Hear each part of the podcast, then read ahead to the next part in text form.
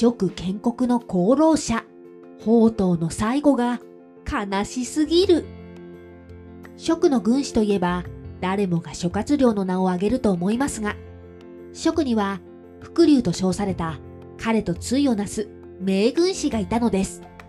知っている人は知っているでしょう。宝数と呼ばれた宝刀です。彼の存在を無視して蜀建国を語ることはできません。今回は宝数と称された天才軍師宝刀がいかにして劉備に蜀をもたらしたのか、その輝かしい奇跡をたどっていきたいと思います。一度クビになるも、諸葛亮と同等の地位に駆け上がる。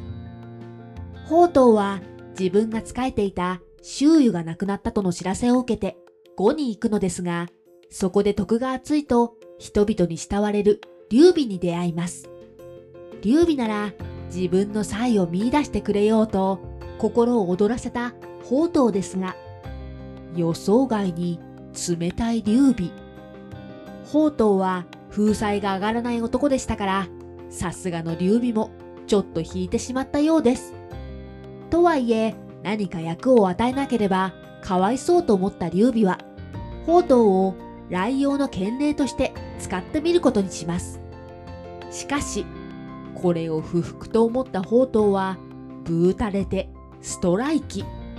職務怠慢ということで、結局クビにされてしまいます。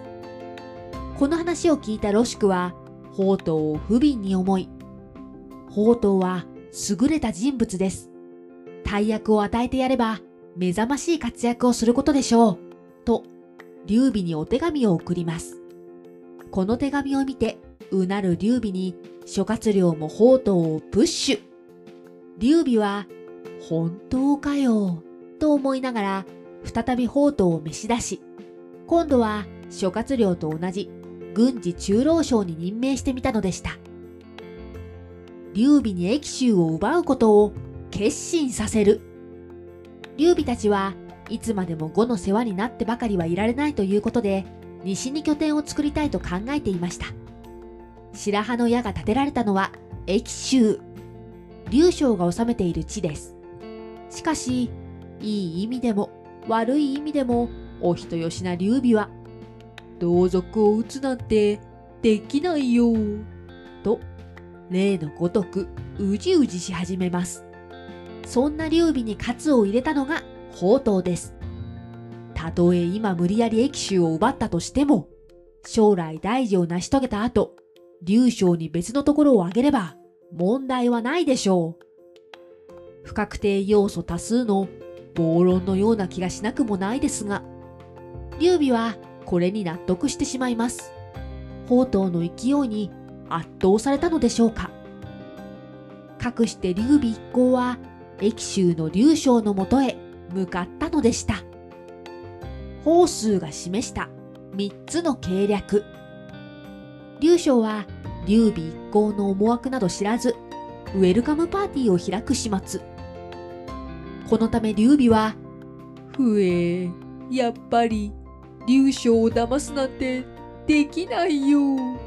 と、再び及び腰に。そんな劉備に対し、宝刀は、無駄に血を流すことなく、今すぐ劉将を捕らえて、益州を奪いましょう、と進言します。しかし、さすがの劉備も、まだ人の国に入ったばかりで、民に自分がどのような人物であるかを示せていないから、今すぐ劉将を捕まえるなんてできないって、と言い返しました。宝刀は劉備の意見に納得し、とりあえず引き下がります。ところが、長老との対立をきっかけに、再び、劉将を討とう、と持ちかける宝刀。また、うじうじし始める劉備。孫権の援軍要請を受けて、劉将を討つのに敵視たちに移動しても、うじうじぐだぐだし続けます。そんな主君、劉備に対し、宝刀は仕方なく3つの計略を示します。情景、武力行使、生徒教習、中継、官所にいる劉将の進化を騙して、ちゃっかり生徒をゲット。家計。一旦白帝城まで引く。宝刀に究極の選択を迫られた劉備は仕方なく中継を選んだのでした。白水石を突破して劉備を職に導く。劉備一行はまず白水石を落としにかかります。白水石を守っていたのは妖怪と後輩だったのですが、劉備が帰ってきたとの知らせを受けて、うやうやしくお出迎え。ところが、二人はたちまち劉備軍に捕らえられて惨殺。劉備たちは生徒へ軍を進めます。しかし、ちょうどその頃、劉将に劉備の思惑がバレ、結局劉備は劉将を相手取って戦をすることになってしまったのでした。思いがけない最後。宝刀の策略と甲冑の武勇によって戦いを有利に進めていた劉備たちでしたが、思いがけない不幸に見舞われます。龍神と長人がこもる落城を攻め落とそうと城を取り囲んでいた際に、なんと宝刀が流れ矢を受けて亡くなってしまったのです。これにより今までの勢いがくじかれた劉備軍は落城を攻め落とすのに1年もかかってしまったのでした。